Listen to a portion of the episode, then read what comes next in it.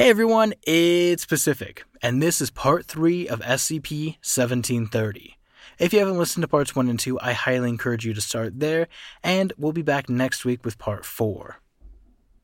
That said, I have just a few quick messages before we get into this week's episode. First, you only have four days left to become a patron to get this month's postcards, buttons, stickers, and sticker sheets.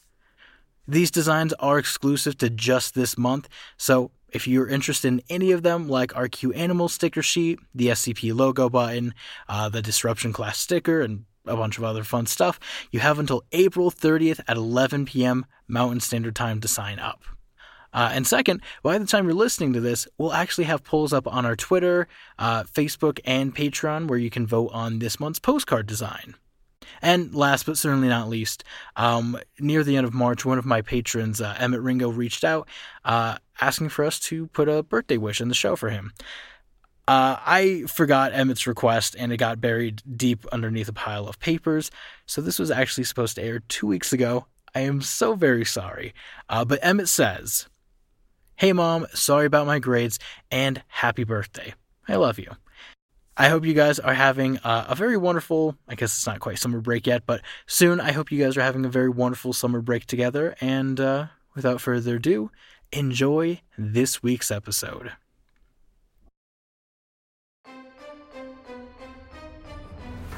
Warning the Foundation database is classified. Unauthorized access will result in detainment. Within this archive, you'll find the procedures, descriptions, and accounts of the most notorious anomalies we've encountered to date. Secure, contain, protect.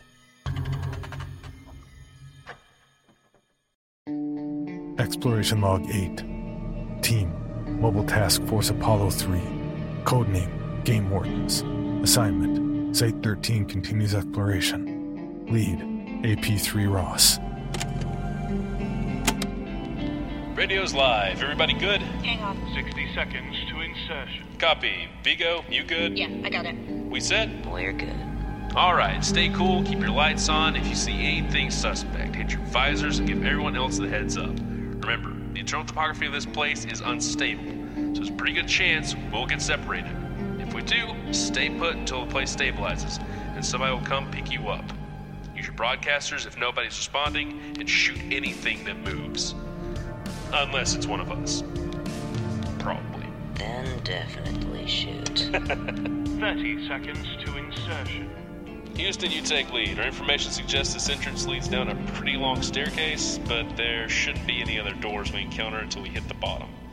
So we should be more or less safe until we get there. Got it? Got it. Any other questions? Ohalo, you're quiet back there. I'm good, boss. All right, that's what I like to hear. 10 seconds to insertion. Here we go. Game Wardens, you are clear to begin operation. Let's roll.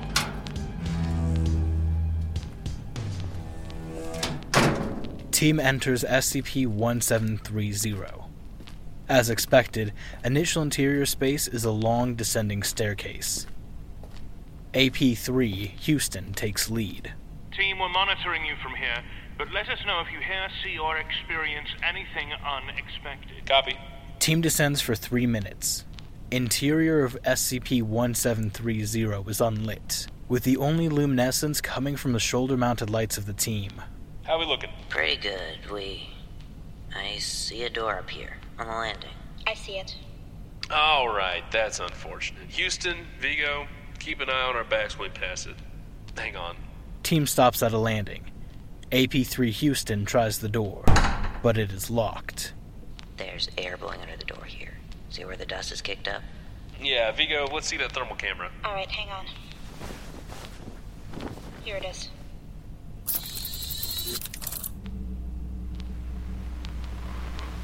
Yeah, no, I don't. I'm Not even going to begin to fuck with that. Let's keep going. Team lead, you copy? Is everything all right? Uh, yeah, we're good. Still descending. Affirmative. Just got some static. Wanted to make sure you were good. Team descends for two minutes. Light. Look. Yeah, command, there's a light up ahead. Might be our exit. Eyes open. Shit! Whoa, what the fuck is that?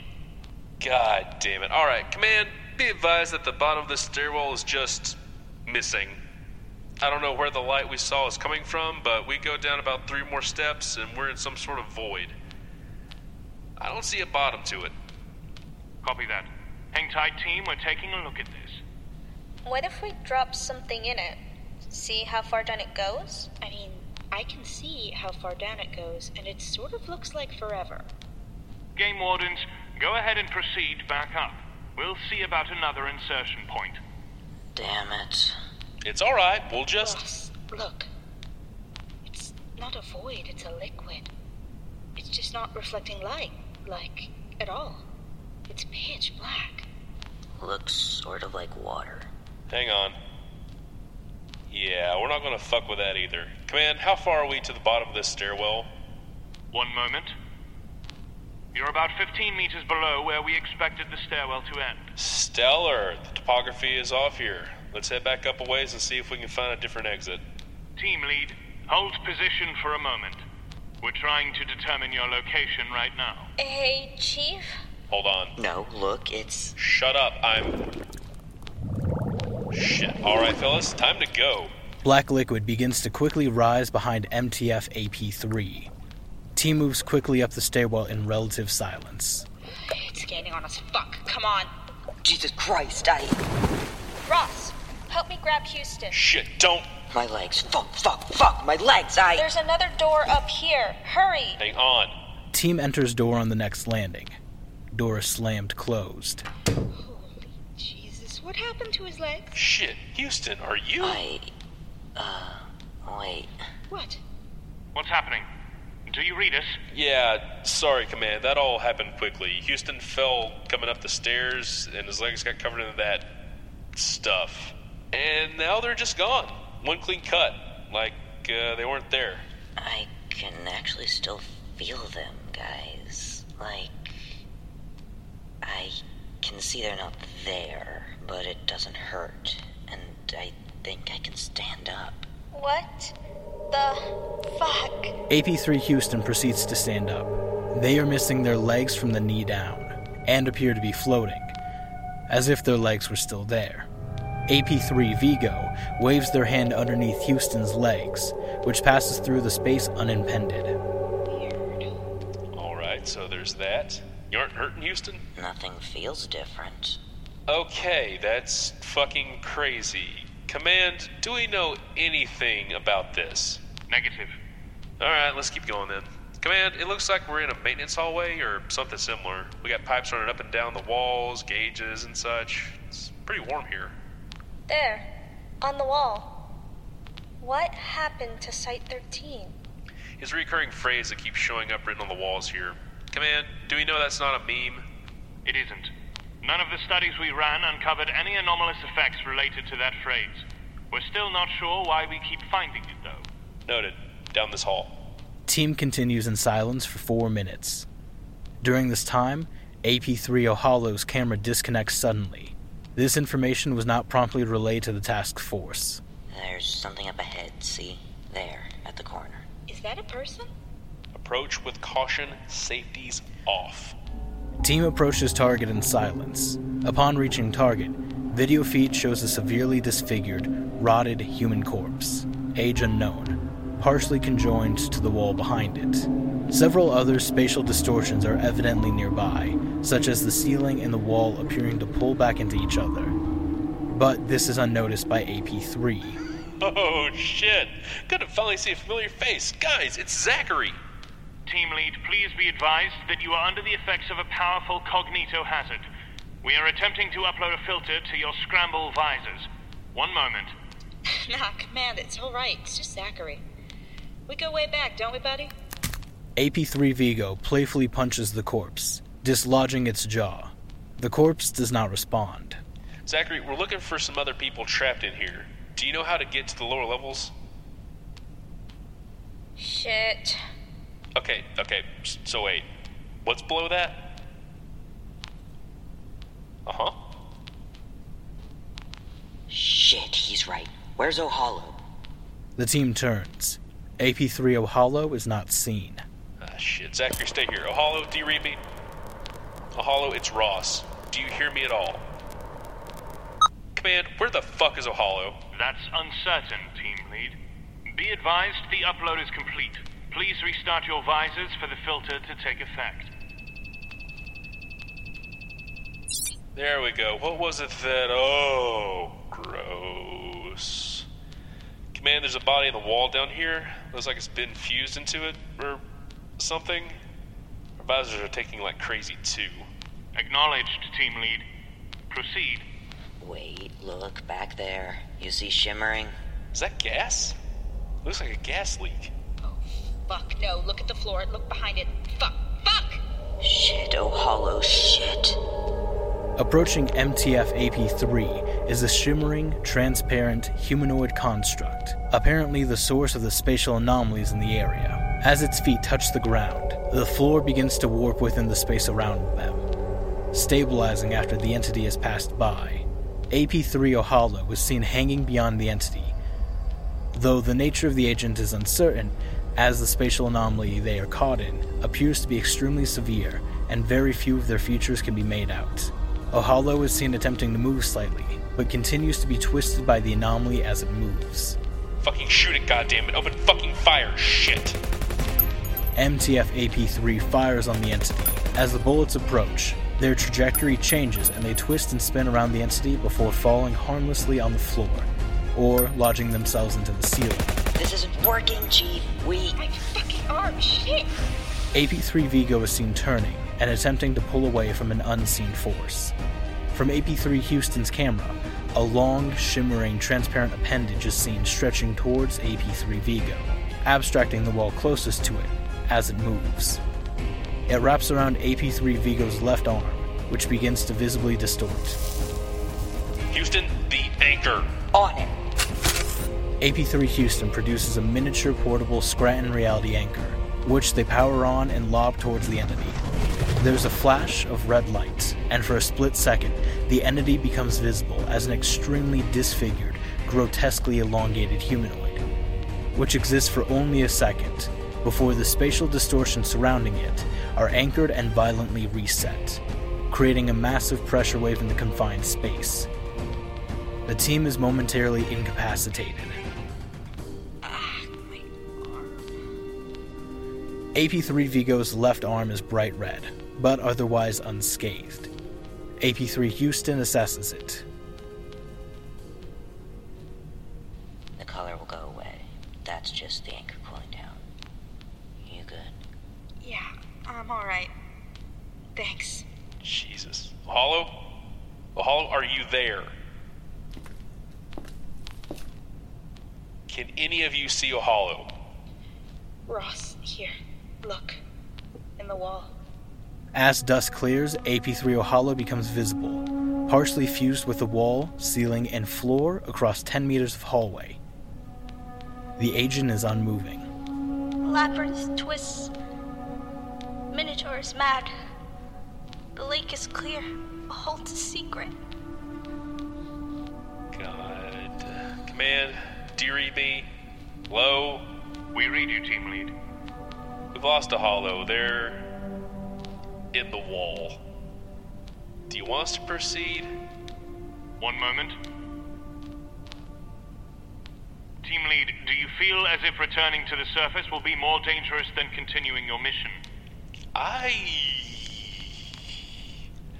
I have no way of knowing that. We have no way of knowing what's in here. Everything in here is so fucked, it's incredible. I don't even know if we could get back if we wanted to. None of the other teams have, have they? That is correct. Honestly, whatever happens down here can't be any worse than whatever we'd see on our way back. Probably doesn't make a difference. Whatever, let's keep going. Affirmative. Team Lead, we are preparing another team to evac you in the event that you reach your target. Insertion time is in four hours. You're sending another task force in here? What idiots volunteered for that gig? Samsara. Oh. Alright. Cool, I copy. Team continues on for a short time, unimpeded. They pass through several other areas, including a ransacked infirmary, a cafeteria space melted into slag, and a wing of containment units identified as Olympia class, that are no less than 100 meters in height. Eventually, the team enters a room off of the main hallway that appears to be a telecommunications center. A single television is illuminated on the wall across from them. This is weird.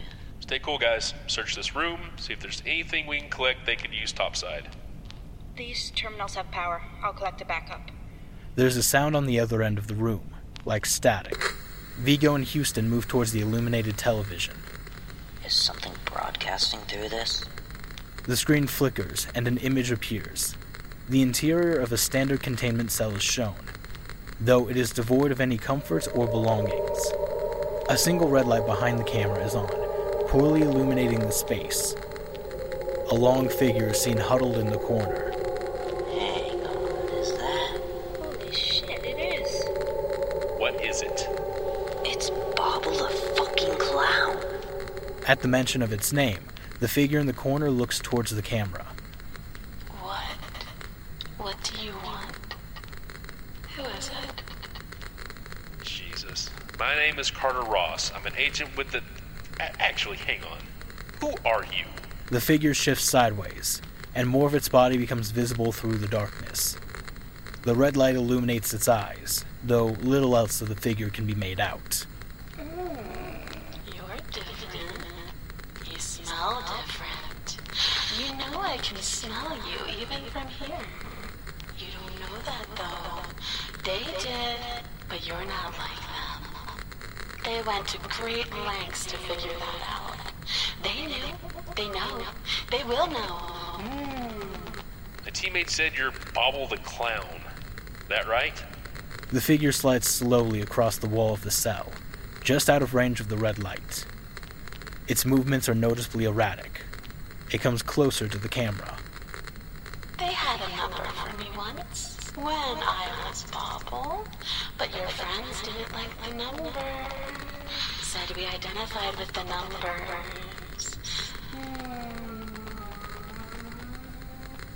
I am not Bobble, but I am a thing that used to be Bobble. You're not where you're supposed to be, gun buddy. You don't match the air in here. You're all out of place, just like I am, just like we are. Uh huh. What happened here? Dr. Emerson played a tricky little game with the strings of the universe. He walked on them like a tightrope and was surprised when he fell. Tricky little Emerson didn't want full boxes, no, no, no. He wanted boxes full of ideas. Ideas like pain, horror, death. He worked very hard to stack those boxes on a string and broke the whole thing. And we all came tumbling down with him. How many other entities are in here? What else do you know? How many? How many entities were swallowed by Site 13? you silly, silly, out of place boy! Silly little boy, everything has made its way into Site 13. If the Foundation could find it and the Coalition could catch it, it was fed into the meat grinder down here. Everything. They mulched us all if there was nothing to gain. Some got lucky. Bobble got lucky. Stuffed in a funny box and experimented with. To see what sounds we made when we wanted to die. Others were not so lucky. They burned the library, you know. Held it upside down like a can of soup and let the contents run out into the furnace and burned the whole place up. They did other things too. Worse things. Dr. Emerson liked it. He watched it all every time. What worse things? The unidentified figure approaches the camera and comes fully into view. Illuminated by the red light, a significant portion of its body is distorted by video static that moves as it moves. The static appears to be cutting into the tissue of the figure's body, creating large lacerations that ooze a dark yellow fluid. As it moves, the figure appears to be sloughing off large portions of its mass, which are replaced by static. Half of its face sloughs off as it nears the camera, and one eye becomes shrouded in static. Every worst thing. Chief, we're picking up something on the radio. I think it's a survivor signal. We must be getting close. Alright, let's keep moving. Have fun, boys. Don't let the dead bugs bite. if you see Dr. Emerson down there, tell him Bobble the Clown says hi.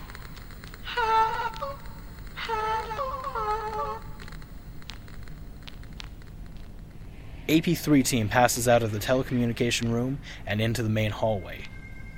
Following the strength of the signal discovered by AP3 Vigo, they near an area that appears to be a cryogenic containment unit, similar to those utilized in the defunct cryogenic Y wings of Site 19. As they pass through this area, Command loses signal of each member of the team, with only intermittent static being broadcast. This continues for 30 minutes before signal is received again. Command, command, are you there? Do, do you read me?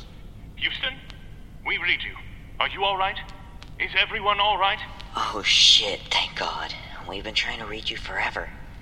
Yeah, we found the survivors. They're holed up down here in. I don't know what you'd call this place, but it's not conducive to habitation. We're looking at 20, maybe 30 people. We found some other agents of ours, too. A few mole rats and a guy from the Travelers. They all ended up down here. Are you prepared to evac? Uh, yeah, so. That's not going to happen the way I think we want it to. Not currently. It's a whole lot worse than we anticipated, Command. I don't know how they ever locked some of this stuff up, but suffice to say that every single containment cell is broken open. And this shit is real. Like, really real. We keep hearing things down the hallways nearby.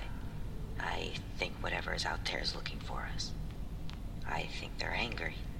If they find us, we don't have the bullets to keep them down, let alone get these people out. Where is Ross? He's been trying to get some defenses ready with the others in case they come tonight. It's not looking good, you know? I don't know if you guys have a backup plan, but we'll take any ideas. How long have you been down there? Uh, maybe three days? Affirmative. Apollo 3 team, be advised that we are activating and inserting Tau 5 for rescue and recovery. Fuck yes. Tell them to hurry. Hey everyone, it's Pacific here with a quick ad break. And a reminder if you hate ads and you'd rather listen uninterrupted, consider supporting us on patreon.com slash scp underscore pod, where you can get intro and ad-free episodes and bonus content. And now, a word from our sponsors. Thanks for listening, and now back to this week's episode. Recovery Log 1. Team, Mobile Task Force Tau 5. Codename, Samsara. Assignment, Site 13 Personnel Recovery. Lead, T5 Irantu. Note, the following is audio video logs of the extraction recovery mission carried out by the members of Mobile Task Force Tau 5, Samsara, after contact by MTF AP3 game wardens with human survivors within SCP 1730.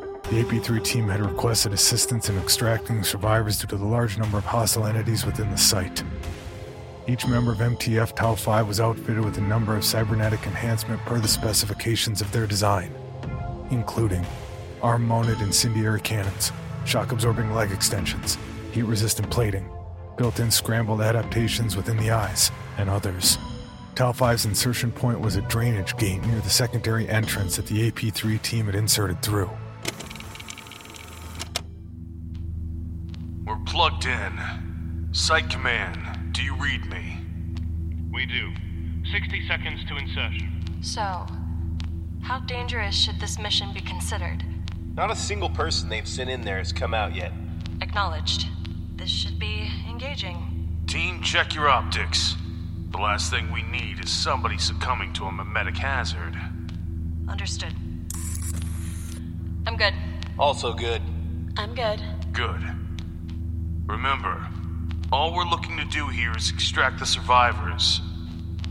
We're not attempting to contain anything. So if you see something nasty, put it down. As always. I don't need to be convinced. Team, you are 30 seconds to insertion.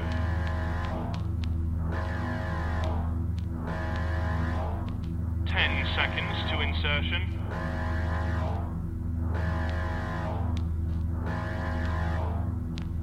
Tau 5, you are cleared to begin extraction and recovery.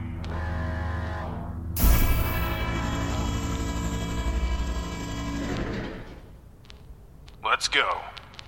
T5 team enters SCP 1730 through a drainage gate under the secondary office structure.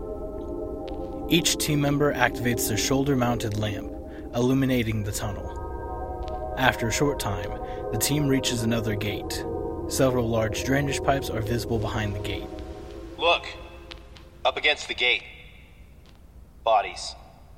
These look very burned. Where do you think they came from? Hard to say. I can't imagine they would have made it far in this condition. There's an incinerator near here, right? Near that body pit we keep hearing about? Maybe they came from there. An incinerator? As good a place to start as any. Let's get into those pipes there. T5 team cuts through the gate and scales the wall behind it to the largest of three drainage pipes. Team continues on foot for a short time. The temperature is rising. I noticed it as well. We must be getting close. We're descending right now, too. This is strange. Shouldn't a drainage pipe run out? Not in? Maybe. Maybe it's affected by the topographical abnormalities. Likely. Irantu, the wall is weak here. I can hear echoing on the other side of it. What's over there? Hang on. A hallway, I think? I see. All right, we'll split up here. Munru, you and Nanku see where this tunnel lets out. Onru and I will go through this wall and see what's on the other side. And if we get killed? Don't get killed. Understood. T5 team splits up, with T5 Nanku and Munru following the drainage pipe towards the source of the heat, and T5 Irantu and Onru going through the thin wall to the hallway beyond. Irantu and Onru managed to break down the concrete wall between the drainage pipe and the hallway beyond. Within the hallway are several bare offices, barely lit by dim overhead lights. The entire area appears to have been abandoned for some time. Irantu and Onru look for an elevator or stair access, but find nothing. After a short time, Onru finds a door that opens into a control room. A large glass observation window is obscured by some dark material. Many of the controls in this room have been destroyed. This is the control room for the incinerator. See? It says Incinerator 1 over there. And below it, it says Body Pit Access Below. I've never heard of a furnace that needed its own control room. What's blocking the window there? Blast shields? No. No. These are bodies. And garbage, refuse, congealed and coagulated. Look, you can see faces. I see it. Our intel said that one of the engineers had blocked up the drainage pipes out of here. Nanku and Munru are probably going to run into that. I wonder if there's another way down from here. I thought we'd be able to go down through the incinerator. Hang on. Onru proceeds to look over the controls of the relatively undamaged controller near the observation window. As they do, Nanku and Munru appear at the door. It's blocked. Something has turned the end of that pipe into slag. We tried to punch through it, but it's too damn thick. I broke my hand on it, look. It was broken, I mean. Quiet. Onru is looking for something. Got it. Onru throws a large switch and turns several nearby knobs. There's an immense groaning sound, and the mass in front of the window begins to spin slowly.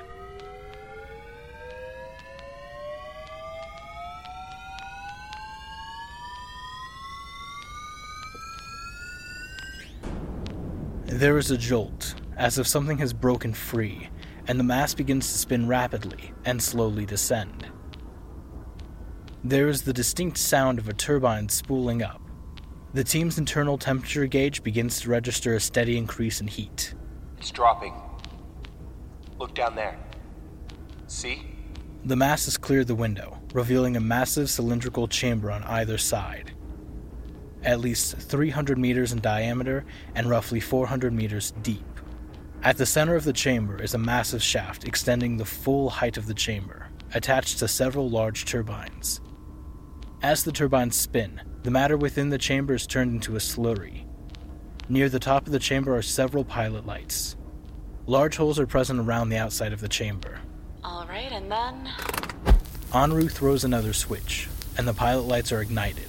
Enormous streaks of fire cascade down from the ceiling of the chamber, scorching the mass below. Additional jets of flame begin to emit from the walls of the chamber. Look, down near the bottom. There's a sluice gate that looks like it's leading away from here. Can you get that door open? Got it. Excellent. Though I still don't know how you think we're gonna get in there. The pipe is blocked. Nanku extends their arm and fires several rounds from a wrist mounted projectile weapon at the glass window in front of them. The glass cracks and shatters, exposing the room around them to the heat of the chamber. Straightforward. One does what one can. The team enters the incinerator and jumps down onto the ledge below. Near another drainage pipe, they can make their way through the vast chamber, avoiding the spinning blades and ever descending biological slurry around them. Something unpleasant took place here. Oh? Yes. All this has to be draining somewhere. Likely out below us. Through one of these fissures. We don't have time to find out. We'll follow this pipe down and see where it goes. The team enters the open door and descends down the drainage pipe a short distance, before it empties into a large cistern. The team enters the cistern, which is lit from above by a large, glowing, plant like structure. Interesting. What do you think that is? I. I don't know. At the sound of their voices, the glowing structure begins to shake slowly, and thousands of glowing, spinning pods are released from its body. As they fall, they brightly illuminate the entire chamber. Look, the shadows. The glowing pods create vaguely humanoid shadows on the walls of the cistern, which act in an anomalous manner. These shadows appear to reach their hands up or forward, as if towards the team. As the pods reach the slurry below, they extinguish and the shadows disappear. Alright. Which way do we go? This is a drainage pipe leading away from the incinerator. The incinerator is underneath the power station, which is to the east of the compound. So far as we can tell, we need to go northwest from there. So, hang on. Look over there, At what? at the wall. Something is seeping through it. Was that there before? No. It's black and shiny. And definitely seeping. Something is pushing through. What does that mean? What is it? Drainage? Unlikely. It's probably runoff from the reactor, or. No, it's blood. It's leeches. What? Look.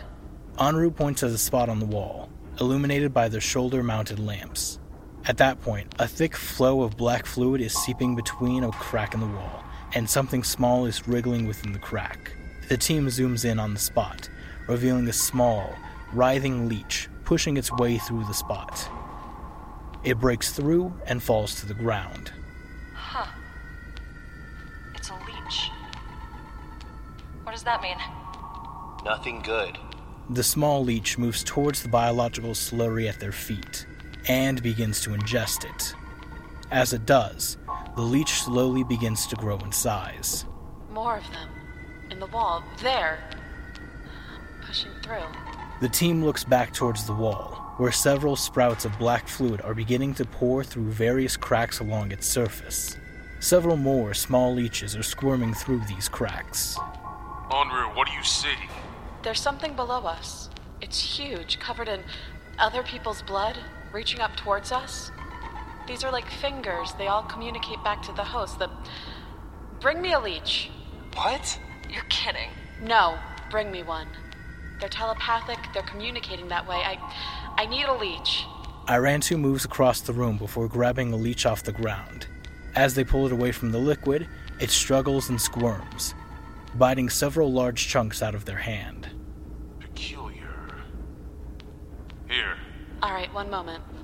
Onru extends their hand towards the leech, which opens up to reveal a series of long, delicate, metallic rods with pointed tips.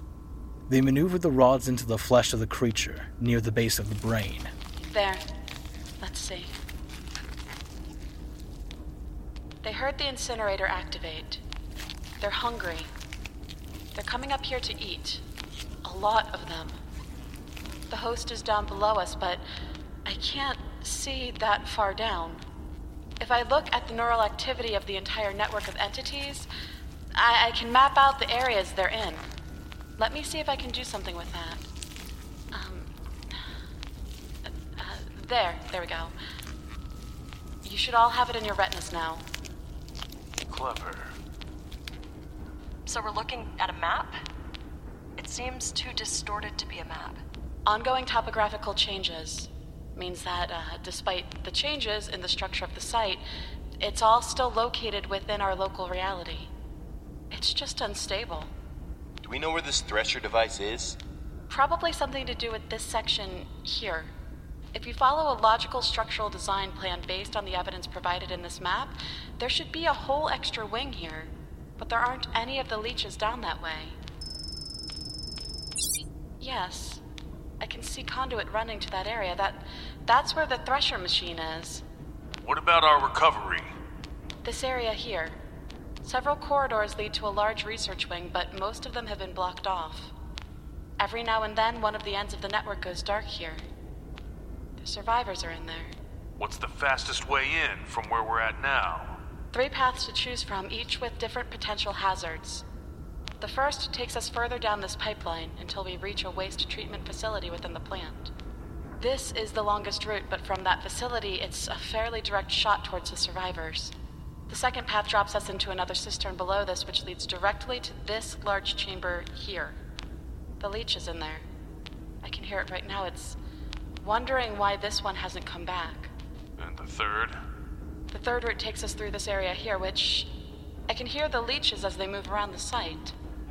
They're noisy, uncoordinated, acting on impulse and without much finesse. But in this area, they're all very quiet. They go in and out for something, but they do it very, very quietly.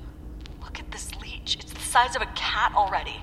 Are there any other entities in there? I can't tell. The leeches follow a single path in and a single path out. They don't stray from it and they don't look around. Which is the fastest path? The last one is the fastest. We follow this tunnel towards a service door and follow a staircase towards the bottom. Once we're there, there's another hallway off to the left that takes us past that area, or through it, maybe?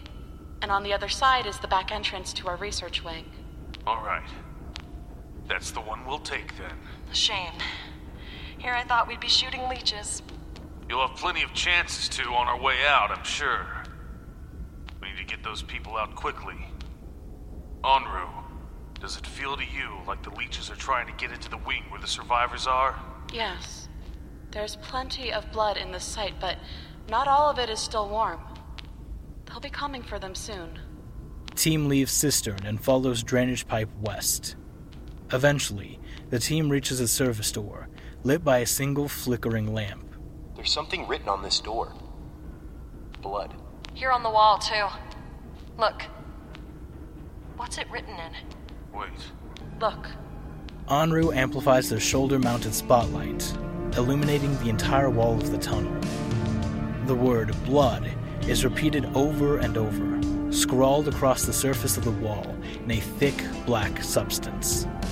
Onru turns left, illuminating several desiccated corpses in a corner at the end of the tunnel, all of which are covered and seeping the same fluid. Unsettling. Come on. Don't waste time. The team enters the service door, revealing a partial staircase. The stairs above them are intact, but the stairs below have been destroyed. The walls of the stairwell are coated in cracks, through which seeps the black fluid. Munru lights a flare and drops it. The team watches it fall. After a short time, the flare lands with a slight splash, revealing the floor below. How large is this site? Site 19 has at least 50 underground floors and no fewer than 80 individual wings. Considering what we know about Site 13, it's likely that there are at least twice as many of each, if not more. The Euclid class containment cells alone are as large as the entirety of Site 81. Which means there could be worse things down there that nobody has seen yet. It's almost a certainty. Irantu leaps from the landing and lands near the flare, their implants absorbing the majority of the impact. The rest of the team follows suit. At the bottom of the stairwell is another door into a hallway, and the team enters it. Where to now? About 200 meters down this hallway on the right. There are several security doors, but I think they've all been disabled. Through there is, um, I think it's a data storage center. It's big and lined with vents that lead to the cooling towers at the surface. Where do the leeches start acting strange? In there. Wonderful. Team moves down the hallway. As they pass, they check each door to see if they are locked. Most doors lead to network maintenance areas, though notably one door leads to the telecommunication room previously visited by AP3 team. One screen on the far wall appears to have been busted from the inside out. Look here. This is the door to the server area. What's that door there? It's marked as stairs to cryonics. If I had to guess, I'd say it probably goes up to the next levels, and it's seated right on top of this room. Acts as an insulation for the data center. Can we go through it? Which way's faster, Onru? The only way I can see is through the server room. There weren't any leeches up there. That is very strange. There are certainly plenty of access points to that room. Very strange. Through the server room, then. Come on. Team enters through the door of the server room. They pass through several more security doors, all of which are unlocked. As they do so, the external temperature drops severely and stays steady at roughly negative 20 degrees Celsius. Irantu motions for the team to activate their internal heating coils, protecting their internal organs from damage due to exposure. As the team proceeds down the hallway into the server room, T5 Nanku scramble optical implant begins to activate, signaling that an anomalous memetic is being filtered out. However, T5 Nanku had previously disabled the visual cue for the warning on their optical overlay, instead relying on the audio cue that accompanied the implant. The audio warning does not trigger at all. It is not until the team enters the primary server room that T5 Onru realizes that no sound is audible at all, regardless of the source. Thinking at first that it might be their auditory implant, Onru removes the implant and restarts it. But after establishing that it is functioning properly, they attempt to communicate this with Irantu. Irantu motions for the team to hold and attempts to discern the source of the anomalous influence. As they do, every other team member receives the warning that their scramble filters are being triggered. Munru motions towards the door they entered through, but Irantu motions towards the back of the server area, towards the research wing. It is during this silent discussion that Nanku first notices movement across the large room. Motioning for their teammates to stay still, each team member begins to hear a quiet whining noise, which slowly grows in intensity. As they huddle up, Munru notices writing on one of the server racks, written in black fluid, that says, Silence, and then, Don't look. They motion towards the rack and the team acknowledges it. Irantu motions for the team to move towards the far wall as they slowly proceed between the server racks towards the back exit. Suddenly, Onru catches a momentary glimpse of a large entity across the room and stops their teammates from advancing.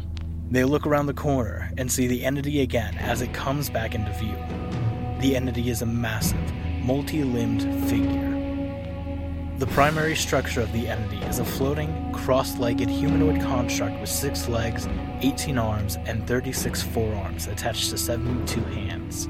Each limb moves independently, gesturing and posing in constant, sudden, jerking movements. The entity does not have a head, but instead has a large, flat, circular structure attached to its upper chest that is covered in a large number of symbols and glyphs, which glow with bright white light against the entity's dark, gray brown skin.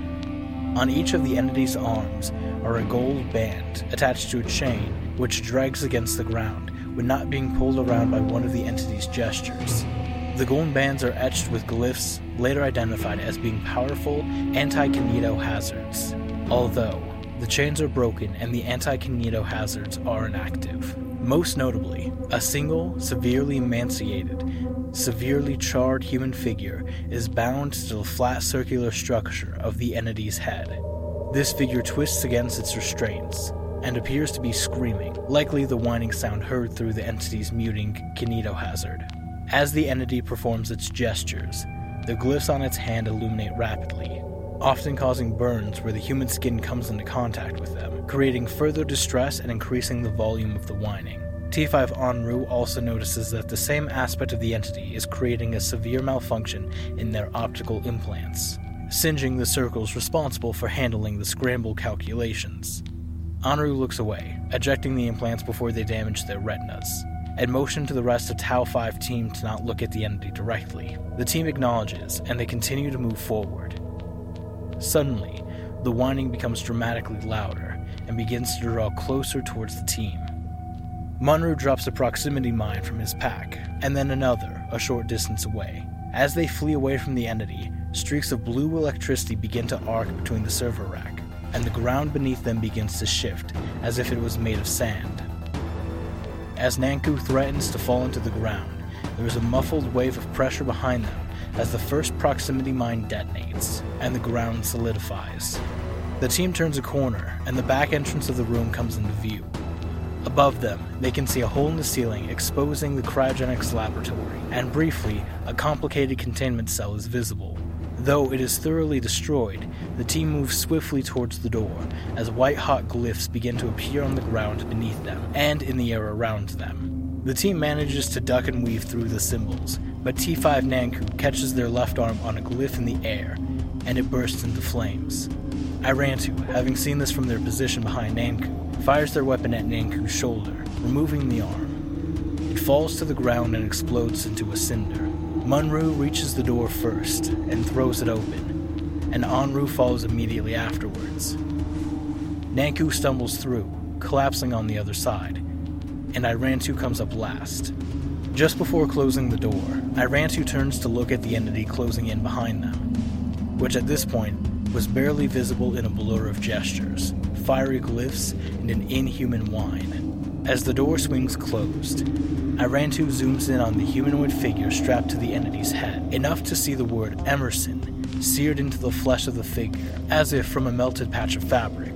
Irantu slams the door closed and immediately ejects their optical implants. The team rushes down the corridor away from the security door, and slowly, the sound of footsteps can be heard around them. They reach a large open space in between several hallways, and stop to catch their breath. I. I don't believe I know how to respond to whatever that was. Wh- what was that? I have no idea. I've never seen anything like it. There was a human strapped to its head. Did you see that? I did. I think it was shouting. I'll likely miss that arm later. You'll be alright. Just be careful. Like I needed it anyway. I've got another. Besides, Nanku swings their shoulder mounted flamethrower to their left shoulder and detaches it so it hangs below where their missing arm should be. what was I really gonna use that arm for anyway? Noted. Everybody alright? No worse for wear. I'm fine. I'm alright, too. Uh, we're here. The team turns to the hallway to their immediate east, which has been barricaded and filled with a substantial amount of explosives and incendiary equipment. Good. Hello? This is Tau 5 Irantu. Is anyone there? We're here to get you out. Hello? Maybe we're too late. We're not too late. Hello? Is anyone out there? Can you? A face can be seen in the space between crate and the wall. Captain. New connection to local transmission network. Zeta 9 Mole Rats, Captain Hollis. Oh boy. The goddamn Power Rangers. They told me about you. You look like you've been hit by a train. Something like that. Well, come on then. We don't have much time left. T moves towards the opening in the crates. As Munru and Nanku pass through, Onru pauses. Irantu notices this and turns to look. Aren't you look? Leeches. Black cracks had begun to form on the walls of the atrium behind them, and wriggling black leeches start to fall out of them, accompanied by a thick, viscous fluid. Ah.